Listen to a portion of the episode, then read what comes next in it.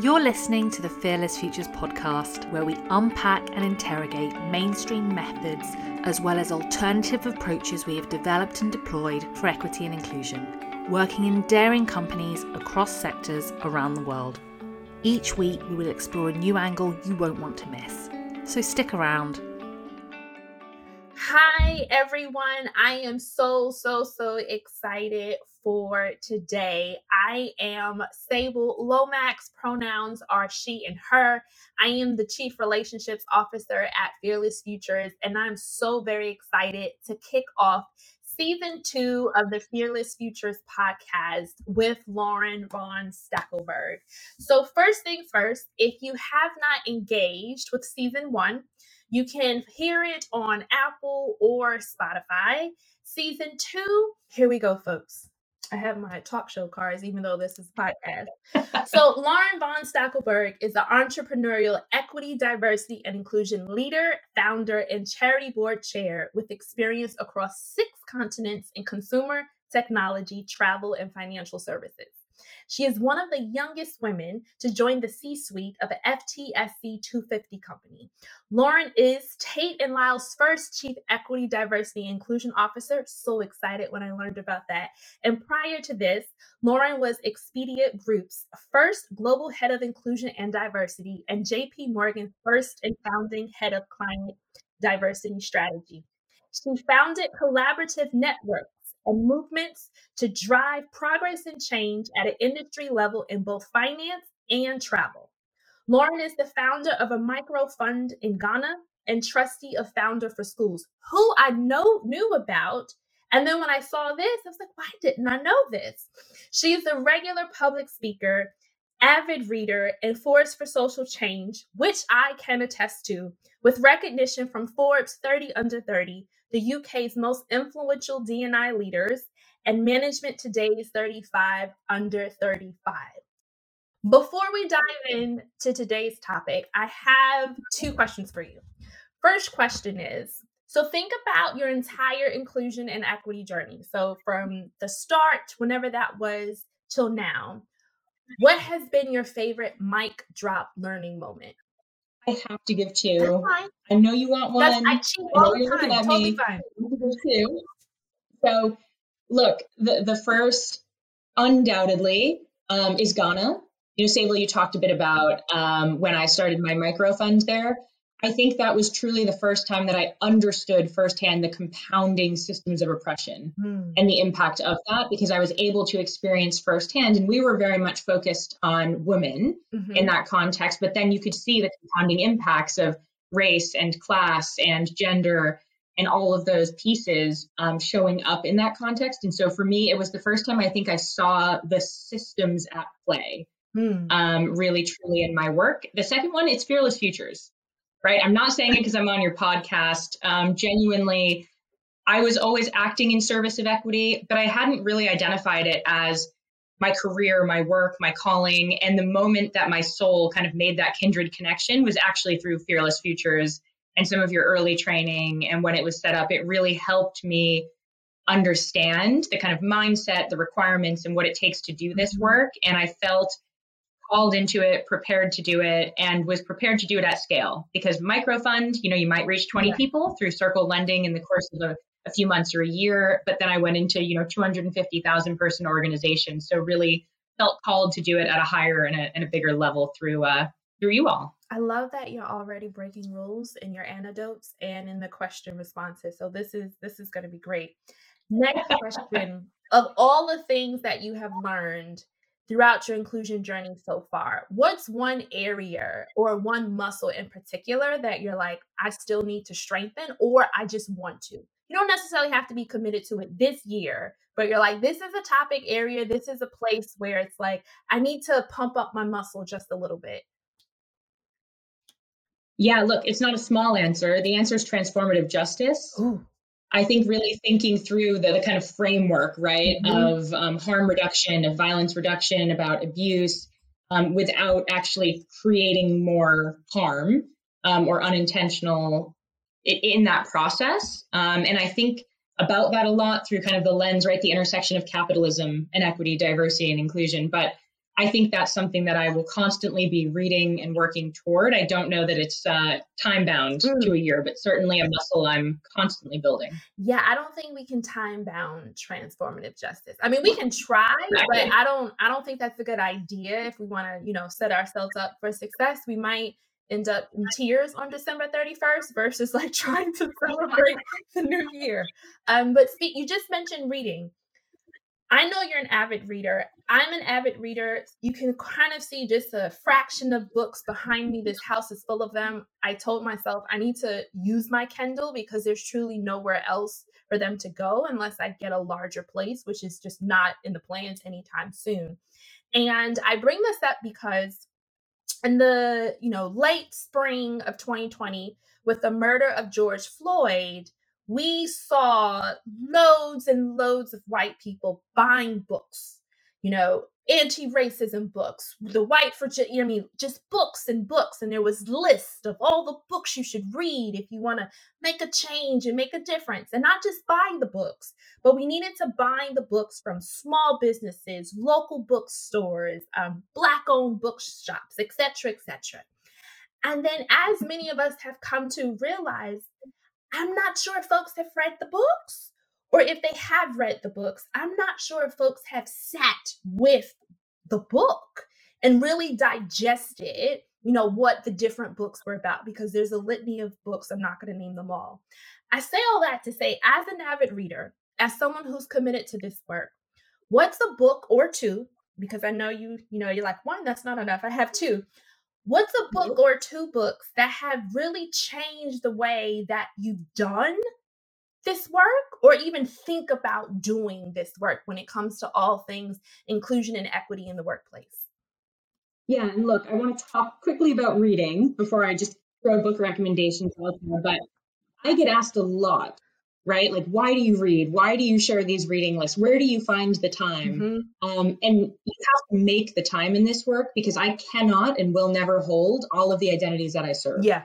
And so for me, right, reading is a way of replacing that unpaid emotional labor of going to people and asking them to kind of relive their trauma or inform me of their story or gain their perspective.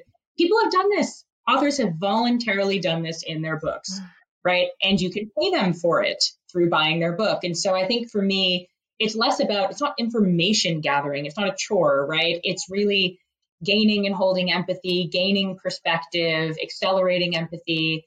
And so I, I really think books, if you're open to it and mm-hmm. you're committed, they can call you into change making, growth, self reflection. I said change making first because we're talking about action. Yeah. Right. So a natural, real transformation within ourselves, within the world. Um, and so look, that that's why I'm a bibliophile. That's how books kind of serve me mm-hmm. and support the journey. Um, there's hundreds that led me to go there's differently. So I know you want to, you want to, um, but I would say if I talk really recently, I think Michelle Mi Jung Kim's book, The Wake Up, ah. was incredibly, incredibly impactful. I think it's a great lens into equity, diversity, inclusion work. I think it marries up really well with a lot of bell hooks writing, which I just put everything written there in my list mm-hmm. and talks about love mm. and really goes into some of the things that people don't explore when they think about this work in a corporate or a work context. Mm-hmm. Um, that's really important. And then, you know, one of the other ones I'd talk about is the purpose of power, mm. which I think the underlying subtitle is kind of how we come together when we fall apart. And it's really about building transformative movements and coalition building. It's from one of the co creators and leaders of Black Lives Matter. And it really, I think, challenges what people thought how to make a hashtag, how to make this to actually what is coalition building, what is transformational um, movement building. So th- those are just two that I would draw our attention to. I know you could name so many, which is why I said I know one's not fair, but I don't want this to turn into here's another book list. Um, and I love, I just love how you started with this is a way of not asking someone that I know and you know my personal life or a colleague to engage in unpaid labor.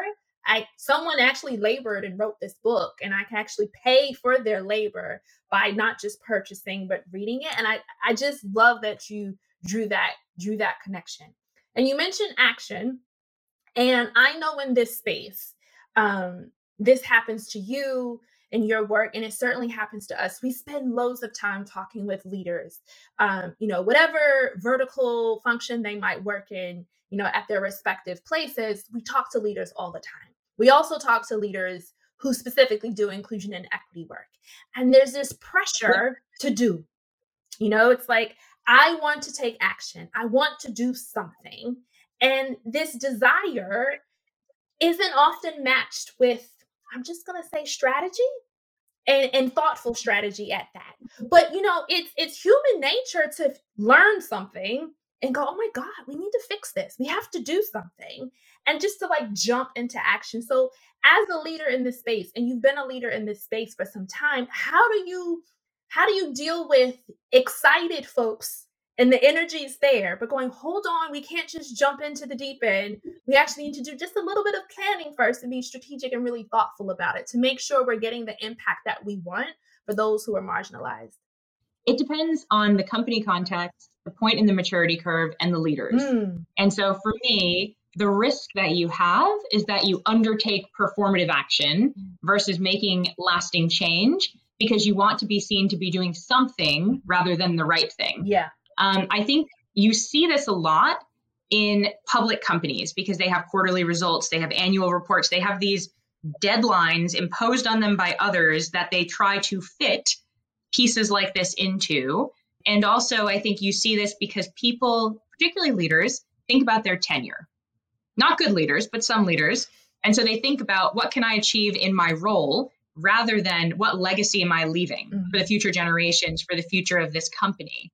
And if they were thinking about legacy, they wouldn't think time bound about, well, what is the to do list in two years that's going to make me look good or get me my next role? It's this could be a 10 year journey with milestones at two and five and seven and 10 years. And this, the commitments to sustainability, to equity, diversity, and inclusion need to outlive a leader's tenure often. Mm-hmm. And I mm-hmm. think that's a challenging place of friction mm. for a lot of leaders to feel they're in a relay race and they're passing the baton as opposed to kind of finishing something and seeing it through.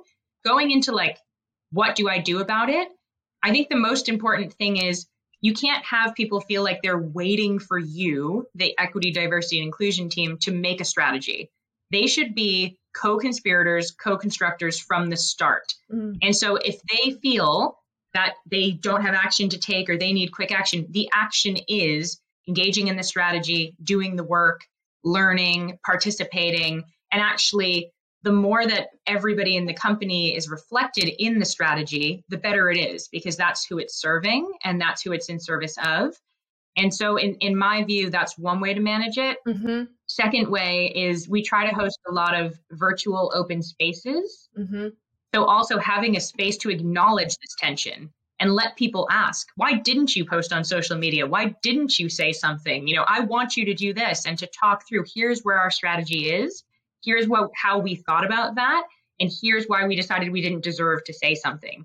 So rather than allowing there to be these unsaid assumptions of something has happened the company doesn't care that's what leaders fear having a safe space to say we'll talk you exactly through why we didn't deserve to participate in that moment or in that conversation and what we're doing to get to a place where we, where our voice matters in this conversation and where we'll drive drive change.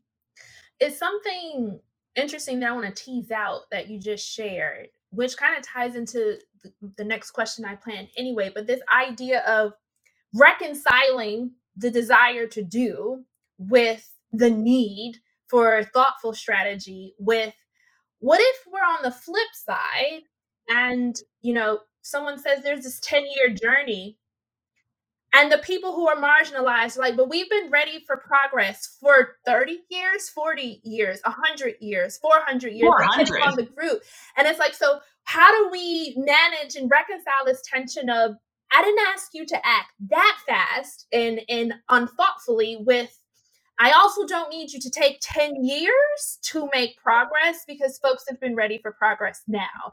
And like, you know, just figuring out where where is that middle ground? Does one exist? And how do you manage that? Or how have you seen it done? Look, the best way to do it is you can hold hypotheses, but a strategy can only be created and enacted through deep listening and active listening around the world. And so it's centering the voices of those people and listening to not just the complaint of I needed it sooner or this is the timeline or this is my experience, but also what do they need, right? What would feel good to them and what is it that what's doing harm in the ways that we have historically done things and that we currently do things and what feels most urgent in their experience of, of our workplace and of our communities or of what we're doing.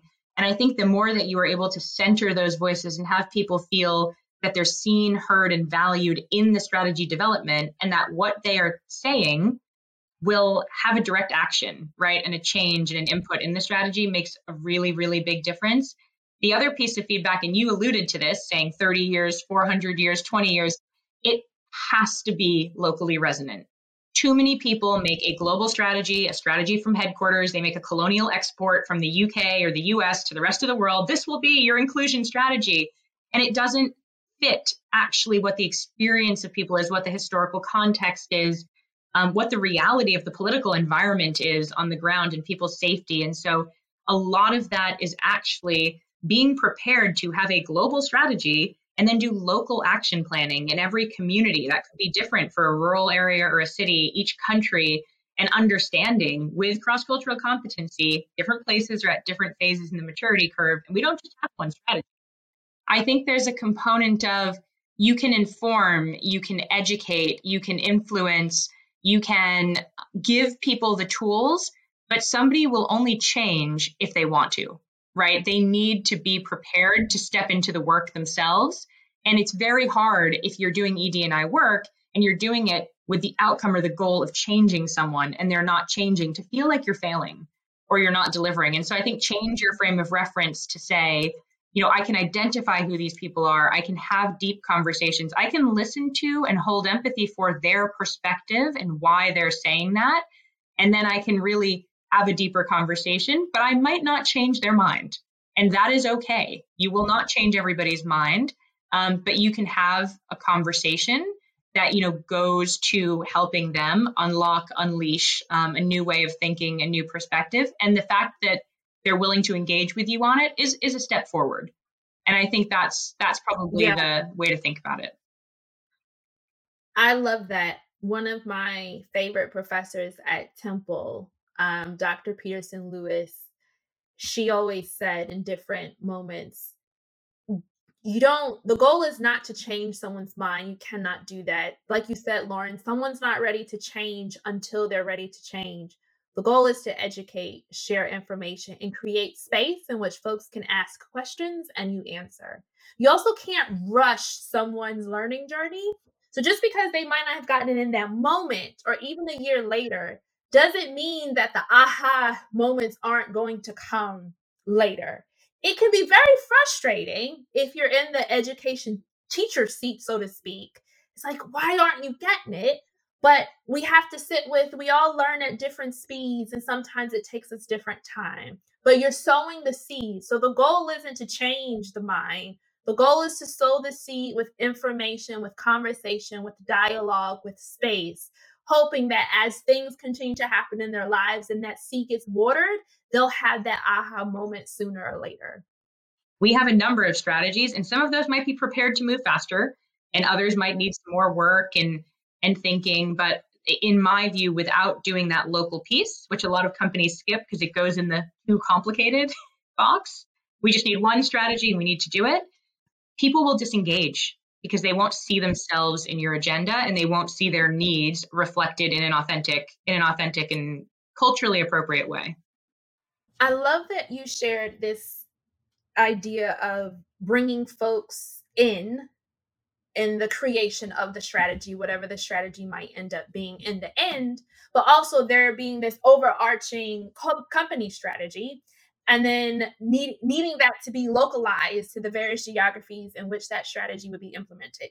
So, in the midst of, I'm going to take a this might be step one. I'm not actually counting here, but um, let's just do process, right? I'm not going to order these steps because knowing me that I won't use the right numbers.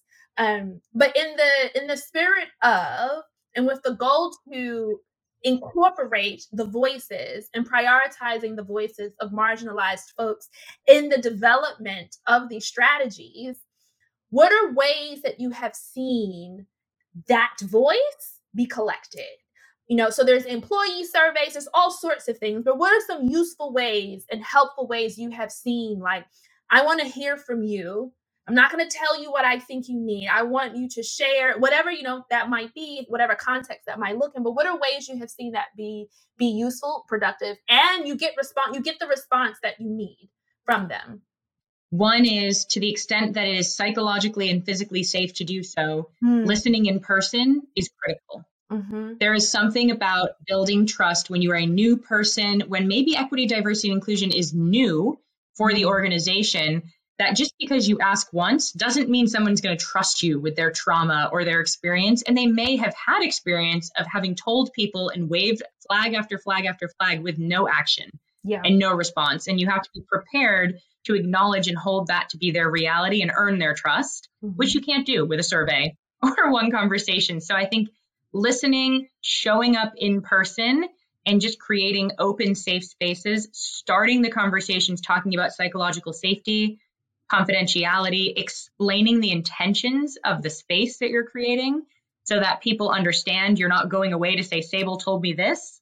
You're trying to look for trends and you know solve problems because people are fearful of that. Yeah. Um, i think for surveys what i've found to be helpful is a few things. So first of all if you're going to ask a question you need to have accountable owners for the outcome and actions and budget to go and take it because it's very hollow if you tell people i want you to be heard you ask them a question they really genuinely share what they think and next year they get the same question and nothing has changed like the trust is broken and it cannot be repaired they probably won't stay at your company mm. so i think for me it's the accountability piece then mm. there's delineating your results by identity ah. do not look at things in the aggregate right so it's very easy to say great all of our people feel you know we get a score of 80 out of 100 on mental health and well-being go us then you look and you say, wow, Black women have a score of 62.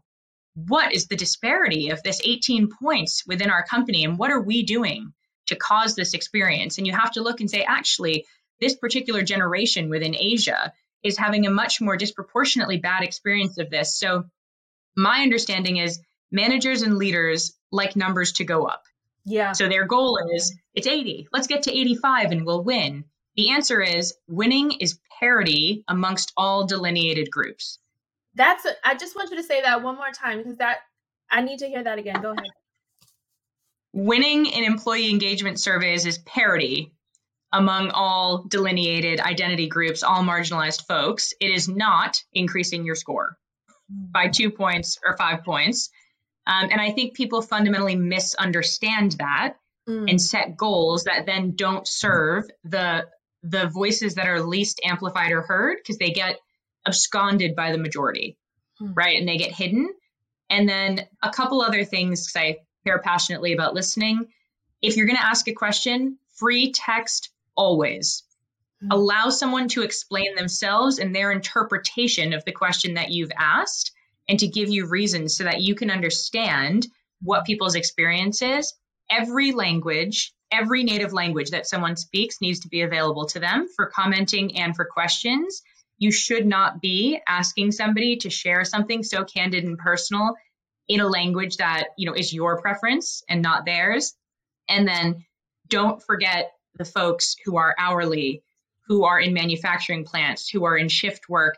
They don't sit at a computer all day. They may not have digital access. When they do, someone might be behind them waiting for the computer, and that's not a private environment. And so think about QR codes, think about mobile, put iPads places that people can use them. Really think about who are we not hearing from and what barriers, physical barriers, are we creating to them not being heard and fix that. Because if the more voices you lack, you're not getting a real outcome of your survey.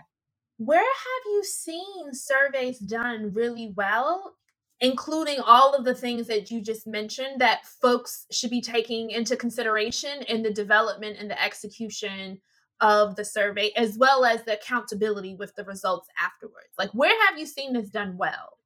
It's it's an interesting question. I think provider wise, right? Mm-hmm. I, I actually think Glint has been strengthened enormously through their partnership with LinkedIn in terms of being able to access languages, being able to allow comments and aggregate comments through languages, and the tie-in to LinkedIn Learning. Mm-hmm. So as mm-hmm. managers have learnings about your team feels this is an area of development for you, it will then recommend these are two or three courses or videos that you could engage with that will help you understand, right? This and where you're lacking in building. So I would say Glint, but most of these platforms, y- you get out of it what you put in. So you have to have a team doing this architecture work to really think through which questions are we asking, which demographic data points are we collecting, what are our thresholds to make sure of you know anonymity and confidentiality how do we delineate the results share that back who's accountable mm-hmm. and the last thing that really works, and I've, I've seen many companies do this, um, a lot of big, you know, Microsoft does this and others. It's important to also ask if there's a skill set you're building. Let's say you're teaching allyship in your organization, use the survey to see if the skill you're building is showing up in practice. Right. So in, in Deloitte, they have a publication, State of Inclusion. They basically talk about like if you ask people, 92% of them say they're an ally. 73% oh, yeah, sure. say talk about bias at work, but 29% actually speak up, and a third totally ignore it. And yeah. so, what you have to test out in your survey is something like asking, you know, I believe when I witness or experience um, bias or discrimination, you know, that, that someone will speak up. And then look, and you will easily see, okay, folks who are identifying as people with disabilities or you know, these certain groups of people are disproportionately not experiencing allyship in the way we're teaching it, and white women are. And I've made that up as an example, but mm-hmm. that helps you to shift your learning and your training and to hold people accountable to say you're not applying this equitably mm-hmm. in practice in the workplace, and we have to shift what we're building. I love that because when I think about employee surveys in general, I have mixed views all of us at Fearless Futures have had mixed have had mixed views and still hold mixed views about employee surveys. And not to say that they should not be done but much like you've mentioned if we are going to use them as a piece to our strategy we need to be extremely thoughtful and precise and strategic with what we're putting in our surveys, what we're trying to measure, and then what we find, whatever the results might be, how are we going to hold ourselves accountable so those who aren't experiencing you know those who aren't in that 80% or that 70% we're not saying but look we we rose 5% since the last quarter the last year. We're taking into account the 15 or the 30% who might not be having that experience. So you know it's not to say ban employee surveys from use. It's like, no, we can use them, but let's let's not just use them for the sake of using them. There's some power that can, you know, that we can get from there, but we we need to be thoughtful about that. We're still talking about employees, we're still talking about experiences. In the land of engagement, let's talk about employee resource groups which can be called affinity groups they have different names you know depending on the company or organization and there's something that's another area that we have mixed views about. I personally, but also those of us at Fearless Futures, particularly when it comes to building equity and inclusion in a workplace at the structural level. Um, so, in that grain, what could make these groups more impactful with the idea that we actually want to have an inclusive an equitable workplace? What would need to be done for ERGs to be impactful in that way? And to not to be seen as, you know, an area where sometimes we're falling short. One last thing on survey before I jump into that question. Um, that was just a a lingering thought um, that, Ooh, that I'm it. having in my brain. I think it's important to ask in your survey something along the lines of I have confidence that action will be taken as a result of this survey or as a result or you know when I share ideas in this survey I feel heard get a sense of the trust that you already have before you go forward and that and if you need a proof point to make people accountable that score is always going to be pretty low, right? That's why you're doing a survey. Um, employee resource groups, totally agree with you. We've had a lot of conversations with Fearless Futures about how to make sure that these groups are effective. I think that the challenge has been that they are seen sometimes as social clubs rather yeah. than really strategic groups, right? That are holding um, a lot of useful and important knowledge and business information and, and growth. And so I'm just going to go through a small list of things in my brain that I think are needed. The challenge I see is they lack intersectionality. By nature, groups tend to be formed around one dimensional components when human beings are not one dimensional. And so people struggle to say, okay, well, I go to the Black Employee Network and the Women's Network and the you know abilities network and this network and i may hold all three of those identities but actually there's a lot of burden for me to now be part of three groups and go to three meetings and do this work and so i think in that it, it can be more impactful to give a shared budget to all of the groups together and mm. pwc did this but it's actually saying instead of there's inequity in well which group gets what and who gets more you say to them as a collective you work together and decide and it might be that for Martin Luther King Day and a day of service, the choice is to collaborate with the Happy Healthy Minds Network and to think about you know mental health and well-being um, in in conjunction with the Black experience in America and to fund that together. But I think intersectionality and budget, which budget they need to begin with as table stakes, um, really helps them to kind of work together and to have transparency and visibility into what each mm-hmm. other are doing and the kind of how we're paying speakers fairly and pieces like that. There mm-hmm. has to be dedicated time and recognition for the people leading the group's labor. It is not another job. It is not a volunteering effort. It is not philanthropic, right? They're there at work at your company or your charity doing this in their work time. And so you need to integrate it in, whether you give them a financial stipend, a percentage of their bonus, a percentage of their paid time. It needs to be in their performance review. Their managers need to be aware of the strategic importance of this at an executive level into the business. And then the last two thoughts I have one is not every space is a public forum. A lot of ERGs, it's like you have to host an event for Black History Month because it's your month. And so you have the event and I will come and learn. And actually, some of these groups just exist for solidarity and community. And in that mm-hmm. case, might not want the white gaze. They might just want to be together to mourn and experience something that's happened, not to educate people, not to host an event, not to change a policy. And you have to hold space for that to also be true of these groups, mm-hmm. right? They mm-hmm. can be both things. They aren't always working and delivering for you, they're also taking care of each other. And the last thing is, allow and trust them to inform policy. Most important thing for employee resource groups. If you're going to make, right now, we're making a domestic violence and abuse policy. Our professional women's network in Latin America, in the US, in the UK is deeply involved in that process. Menopause, perimenopause, the same. Equal parental leave, our LGBTQ plus network is deeply involved. Compassionate leave, looking at the abilities group being really involved these groups can center their own communities' voices, right? And the institutional benefits that you're creating and not asking them is offensive. It's a complete waste of their their resource. That's the resource in the resource group.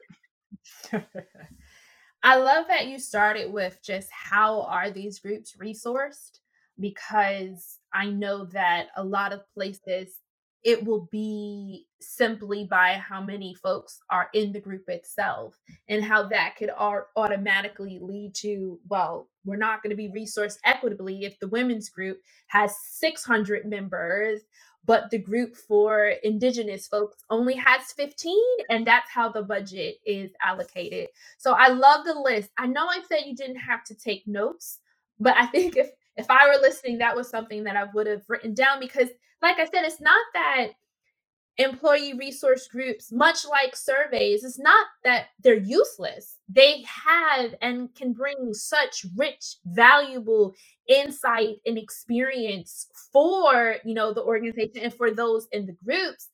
But if we're going to have them, if we're going to use them, let's make sure that we're taking into consideration the realities of marginalized folks and what they're experiencing not just outside but in the workplace and what does that mean if we're going to have diversity eh, you know inclusion and equity statements on our websites you know and, and things of that nature. Okay okay. Oh god lauren i love talking to you. We mentioned earlier leaders wanting to do and I think it was you who said, it wasn't me, that, you know, sometimes something might happen externally and you want to do something just for the sake of doing anything. You know, so that that thoughtful strategy that we've been we've been discussing is just not part of the equation. And when I, you know, we can think about George Floyd, Breonna Taylor, um, Amir Locke was just murdered in his home a, a couple of days ago. Like there's so many names we can list in terms of police murders. But this idea of just doing something, taking action, although it's reactive, to absolve ourselves of not doing anything beforehand. So it's like something happens externally doesn't have to be a murder but something happens externally and now company must do something we got to do anything you know we just we just got to do and we got to do it now quick wins quick wins you know i hear that all the time talking to folks low hanging fruit yes they're like well, well Thank you, Lauren. If it's not a quick win, it's like, well, what's a low hanging fruit? And we can knock this out the park in the next seven business days. And, you know, you're sitting there and you're like, huh, interesting. What does it take to have to shift perspective almost for our leaders, our stakeholders, and those leaders who are responsible for all things DEI to move into a space of being proactive and continuously being proactive and not waiting till something happens externally or internally to say we must do something and to move away from the space of quick wins and low hanging fruit. Like, what does it take to build sustainable proactivity in this space amongst leaders? Saving the small questions for me, I see. So, so look, I think the most important thing there is one thing you should always be doing reactively that companies forget, and that is centering care for your most impacted folks. Everybody rushes into our company, how it's perceived, what we'll do, what we'll say, how we'll show up on social media, what charity can we donate to. What about the people who are sitting at their desks who don't want to be at work right now, who have just experienced this trauma live? What are you doing to take care of them? You literally owe them that. And so to me, the first and most reactive and low hanging fruit, whatever you want to call it, is writing to these people, reaching out to them, bear witness to the trauma, acknowledge the pain and implore them to do what they need. Tell them to take leave. Give them flexibility. Explain the resources through mental health services that you have available at your company. You know, give employee resource groups spaces and budget if they need to host something or to have a session in that topic. But that is the first and quickest thing that you should do and you can do to respond. After that, what you should not do is start authoring social media posts. This is everyone's favorite thing. What will we say? Let's say and then let's do. You shouldn't mm. say absolutely anything. You don't deserve the microphone if you don't have proof points and action points of what you've been doing up to that point. And so hmm. do not go and make social media posts. We've all seen the companies do it. And if you're going to make one, your social media post should should say, "We have nothing to say, and we're really embarrassed and ashamed and disappointed, and we're going away to do the work and we'll come back in this time frame and give you an update on the actions the anti-racist actions or the anti-ableist actions whatever it is that you're going to take forward from that space i think you know the the other piece that is super important is something that happens a lot with stories in the news is it starts mm. to be a leader called it whack-a-mole to me and it made okay. a lot of sense. It's kind of the game where the little moles pop up and then you you hit them oh. with, with a thing, and it's like you cannot allow your company, as you wouldn't on any other business objective, to have something pop up and say, "Oh, okay, now it's gender. Oh, it's race. Oh, it's disability," because they are interconnected systems. And so you can't play oppression Olympics and have people in the company think, when is my identity going to be on the league table? When is it my turn? This is happening and no one said anything, but that happened and someone said something. So if you are reactive, you are intuitively missing, you're only reacting to what you see in your news. and we're all in echo chambers. And so you have to think about who are you missing? What are you not reacting to? What are you not responding to? And that's why you have a strategy because there's more happening than just the main headline every single day. Mm-hmm. Not to diminish any of the headlines, they're important, but there are also communities that don't get the headlines yeah. and that don't have the stories told. So you can't just respond. And then, you know, the the last thing I'd say with leaders is just reminding them it's not new news. Like I spend a lot of time and Fearless Futures does this well, going back and saying like this might feel like a new problem. It's 400 years old really and responding like it's new. Yeah, and responding like it's brand new and that suddenly we need to fix it. You're actually erasing and denying the system's existence and the people's experiences within it because you're just pretending that it didn't exist until the moment that you became aware of it and that that's when the system you know started and actually it's an easy solve yeah and and that erasure yeah. increases the harm so it's already this traumatic experience and then you're pretending it's a new experience and then the questions that come and the the dialogue that takes place it, it's just harm after harm and, and someone has to pitch and someone has to present. I, I love that idea of beginning with with care like that actually is something that you can do. Be strategic about that though. Being on the receiving oh, end yeah. of a bunch of emails and things can also not be helpful but that's not why we're here today. Another quick i'm not going to say a quick win but one thing that I've noticed in particular, and that other folks that I, you know, chat with have noticed is all these creation of um, the creation of all these chief diversity uh, equity roles you know and the title changes depending know equity diversity inclusion inclusion and equity equity and inclusion or is inclusion and belonging you know there's there's all these different names. And as someone who's had this role pre Black um Black Lives Matter uprising with all that happened in 2020, what do you view as like the need for this role? Like what what is the purpose for this role and what is it not? all right. Let me defend my job. No, I'm just joking. Um, I I think you know first and foremost if you just look at like the the s&p 500 so the kind of 500 biggest companies broadly in the us 65% i think is the number of chief diversity officers in those companies were appointed or promoted into the role in the last one to three years so i just mm-hmm. want to give you a number to understand the scale right of actually what mm-hmm. sable's talking about it's not that you think they're popping up it's an enormous trend my main mm-hmm. thought is there's the role and there's the person who does it. And so if you're given, you, did you want to pause there? No, it was my church hand, you know, waving fingers in agreement. Mm-hmm. Continue. All right. And the reason I say that, right, is if you're given the right resources, the platform, the power, the budget to enact change within an organization, having a chief diversity officer can be really valuable, right? It's going to keep it on the executive agenda, on the board leadership agenda. It's bringing an equity lens to a lot of conversations across the business. Um, it's someone who's constantly agitating and kind of thinking about harm reduction, um, reparations for harm that's been done. It's it's a different lens than a lot of people already hold, and I think it also keeps you tethered to other organizations that do equity, diversity, inclusion work so that you can collaborate and go further faster. All your other functions, that's not the case. They're competing. Finance doesn't want to ask the CFO of the other company about their balance sheet or, you know, some trade secret, but on this, we can say, wow, we did this wrong and it did a lot of harm. Who has done this better and that we can learn from? So I think that's a really, really important one. Mm-hmm. I mean, I just want to say, you know, I love to quote Angela Davis, why not?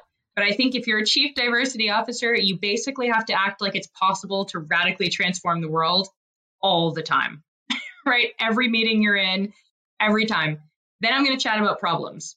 Two problems, right? Companies are giving people this title as a bolt on. They have a flawed hiring process because they have no idea what this job does. So there's a bunch mm-hmm. of people that haven't been able to do this work that are suddenly interviewing someone to determine how they're going to do it. That doesn't make sense. And so you have people hired in and there's no expectations for like what does this role deliver? What role do they play in the leadership team? What power in you know what what do they wield in this wheelhouse of information? And I think you need to rely on external consultants and headhunters and other people to help you bring in to that point on right person the right person um, and the right skill set and i think to the point around you know right skill set as well doing your homework and getting advice on like what is required of this role for someone to be successful because you want them to be set up to succeed if you're making this hire nobody wants to invest in a hiring process and not have a good outcome and then you know, the last two things it's not, which is really important, my view, it's not absolution. Having a chief mm. diversity officer is a milestone, it's not a destination, right? You don't win because you've hired a chief diversity officer. You just have someone that is going to help you steward and shepherd equitable outcomes in an inclusive culture. But that's also done through a collective effort. They can't do it alone.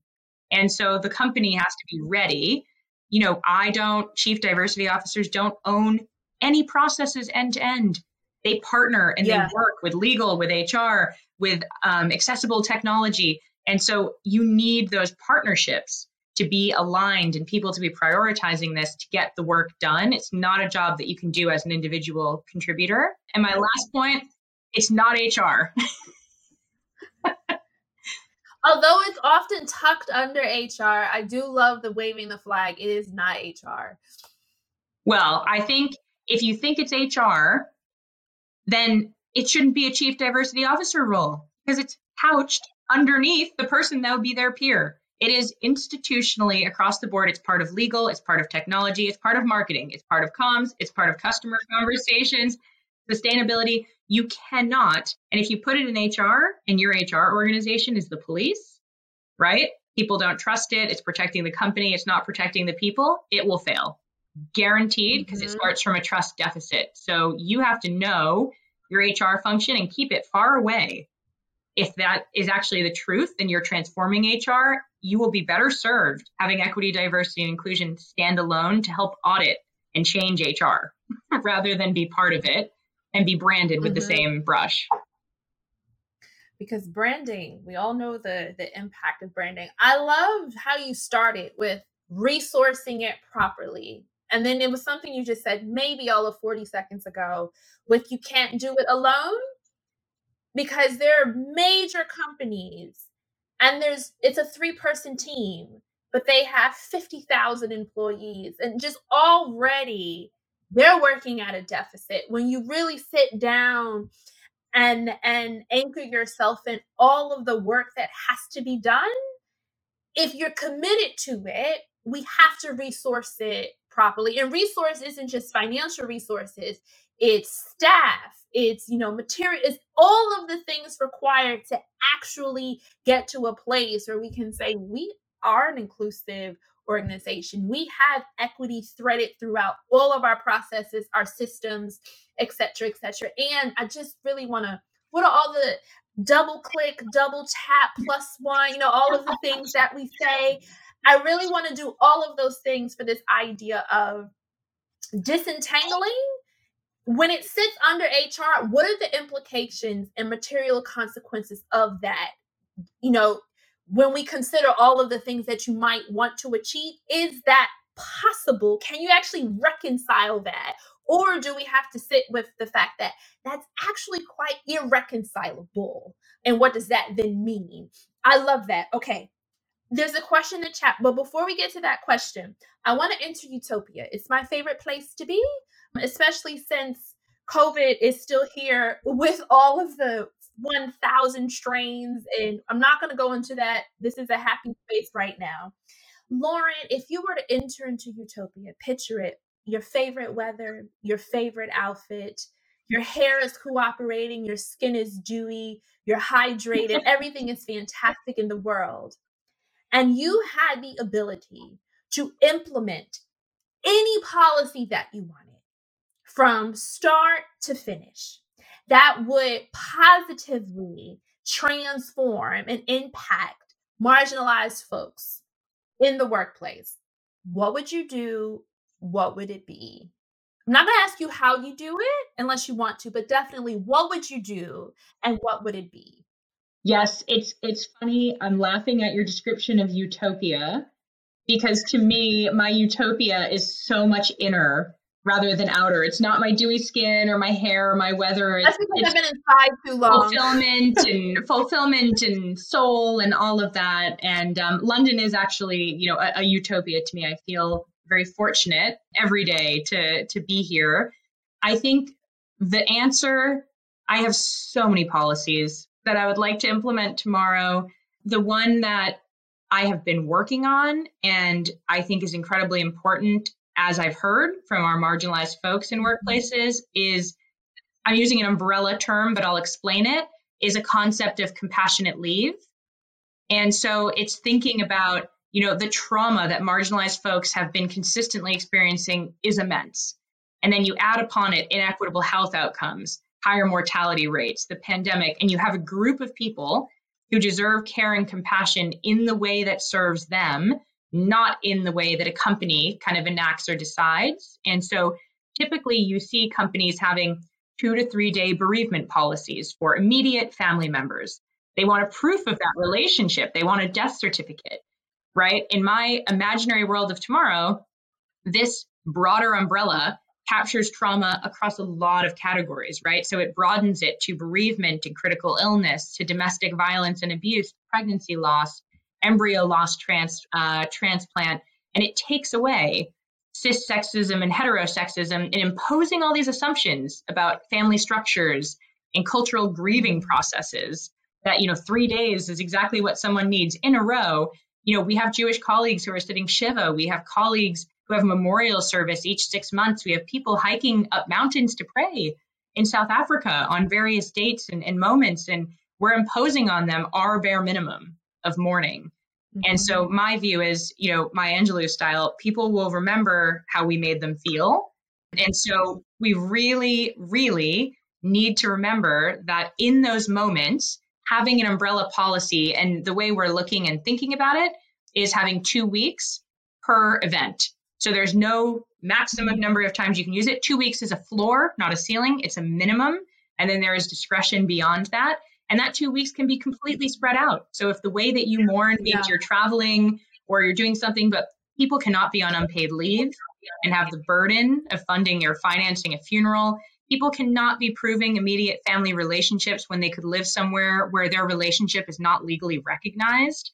Um, and actually, people should not, in a moment of you know trauma or pain need to explain themselves to the company we should trust them and give them mm-hmm. um, that grace and that space to kind of do what they need and so that i'm really thinking about i'm calling it compassionate leave it has many words and names in many companies but thinking about what that would mean to people underneath it and how it would best serve people across all of the different components we talked about around you know religion or sexual orientation, um, gender identity, etc.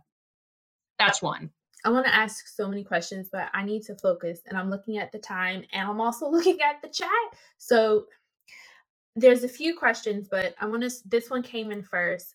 How do we highlight to leaders the importance of listening and being in the moment with someone who shares their story and not just rushing to execute because uh, you've been mentioning this like this care this listening as a model but i love that like actually be in that moment with the person sharing that story and not rushing the story but also rushing to execute first make all your leaders read kate murphy's um, you're not listening good starting point so that people know what list what real listening is putting that joke aside it's something I was actually going to chat about with you um, in a bit, Sable, from our prep call. But you know, my answer it is role play is definitely not mm. what you were expecting me to say, Ira and, and Sable. But in my view, and stay with me here, empathy building, right, is helping leaders to understand where we were, where we're going, why it was causing harm, why, you know,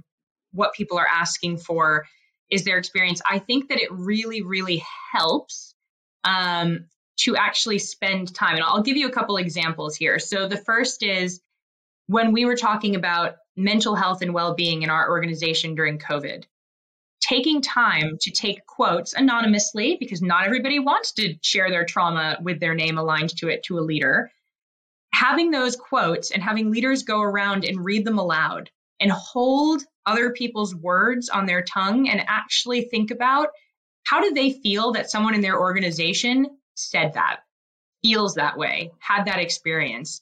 And I think a lot of going through and kind of empathy building in that way really helped with sometimes you have this assumption with leaders that they know how their people feel. They've heard it. They listen to people. They've seen the impact. Not everybody has psychological safety to speak to that leader. And so ED&I leaders often do a lot of the listening because there's a fear for other people. So I would say if that person is already talking to the leader directly, that's a great leap of faith for your organization, right? There is psychological safety, there's trust, and it's helping the leader to understand believing people's experiences, right? Listening actively, not jumping to problem solving. But in the event that they're missing the voices, which is very often in an organization, how do you bring those voices to the people that need to hear them most and help them to sit in silence? And you can create a space where you say, after we all read our quotes, we'll stay silent for three minutes. We will not respond. We will not react. We will not problem solve. And then the first thing we will say is one word about how this makes us feel and keep people, right, in a space of actually reflective listening instead of reactive. And then on role play, going back to it, I think it's also putting together actors, actresses, scenarios where people can actually watch and engage live in seeing how some of these things are playing out in the workplace, how bias might be showing up in an interview process or something like that. And to actually watch and kind of try to interrogate and say, ooh, that's a moment where it came through, or this is that. And I think actually having people see conversations, watch them with no, you know, go and solve it is is super super important. Bit of a rambling answer there, but role modeling, role play, and listening. I appreciate it. And we are over time, but last question. If you could have, and this is, we're no longer in utopia. If you could have dinner with anyone past or present who's worked, you know, in the equity space, doesn't have to be in a workplace, okay? Just equity space in general. Who would it be? Oh, bell hooks. 100% and very sadly recently passed um, and so mm-hmm. for for many reasons and then second would be you sable well if i can get if i find myself in London, we can make that happen a little bit easier. Um, we might have to have the altar and some candles for bell hooks, but I do also think that's possible. True. Sable, I know you want us to end, um, but I, I, wanted to ask you a question, which I did not tell you I was going to do. But I think when people listen to Ooh, podcasts and when people, you know, people have just given us the gift of their time and they've listened to us. And I think they haven't heard enough from you. And so I wanted to make a moment and give some space to as someone walks away, they take off their headphones, they stop listening to this podcast. If if they continued and started or stopped doing, you know, one thing for equity, diversity, inclusion, mm-hmm. what would you ask of people? Well, depending on where your, you know, energy levels and and bandwidth and capacity has been, it might be continue to read or start to read again. I know some people have been ingesting books this entire time folks have been working from home for those who have been working from home and some folks are like i can't get past the article my brain i just have no um i have no space. I say continue to read and sit with it. I don't believe and as someone who started as an english literature teacher i've loved reading apparently since i was three. I have like the first book i've ever read. It's duct taped and all. We shouldn't have a goal of 20 books a year three books a month I don't believe in that. I believe in taking your time with each book, annotating it, writing in the margins, underline, highlighting it, sitting with it, reading it over, journaling about it. How how does that resonate with me? Who can I have a conversation with about it? Because when I think about inclusion equity work in general, everyone has a different why as to why they might be doing it and you know continuing and committing to it but until you have an emotional connection in tie to these communities that have been marginalized for an incredibly long time and often disempowered in different ways in different spaces because power shows up differently. It's really, really hard to stay motivated if you can't go this beyond this is someone's child. It's like this is dehumanizing. This is erasure. This is the lack of legitimacy. Like they don't the lack of legitimacy, so forth and so forth. So I think for me, it's continue to read and then explore who you're reading. What are the authors? What have we been told are classics? And what have we been told are not worth our time? You know, what writers of color, what Asian writers, what Muslim writers, what black woman, what writers should we be disabled? Like what what communities have we not explored? And to really sit with that. So even if you only read if you read three books a year, if you sat with that, that is so much richer and and eye-opening and in understanding and getting nuance and new understanding and new perspectives that it will change your lens and your outlook and your thinking when these issues come across your table and you're thinking you know how do i change that? How do i address that? The answer is usually in the books which is why I forget the exact quote in this moment, but it's by Malcolm X. Like, if you want to hide something from people, just put it in the book. And that's a true paraphrase. Please Google for the exact words. But the idea, if you if you don't want people to know something, throw it in the book. So a lot of these things, these that we have, you know, these questions that we have, the answers they're they're in the books. So it would be it would be continue to read. Lauren, you put me in a hot seat. I should have known you would have done this. well. I, I secretly wanted to know because I've learned so much from you and, and from Fearless Futures. And I'm glad you have guests on your podcast. But one of the things I also loved about season one was just listening to your musings and, and your thinking and a lot of the learning, same from your newsletter. So I think my action for everybody would be to engage more deeply with Fearless Futures and allow them to audit your work, and really interrogate and think about um, what equity, diversity, and inclusion has historically meant to your organization and what it could mean going forward if you were to do it differently, to take it more seriously, to elevate its importance, to give it power, um, to kind of hold more truths at the same time, to be true in the work. So, mm. yes, I know I'm probably not supposed to um, market for you, but and important. I did not tell Lauren to say that. I promise you, I did not tell Lauren to say that. But thank you, Lauren. You've been far too kind, generous with your time. I hope you enjoy the rest of your day. And I hope you will feel just as dewy on the outside as you can feel dewy on the inside. Thank you. Thanks for listening.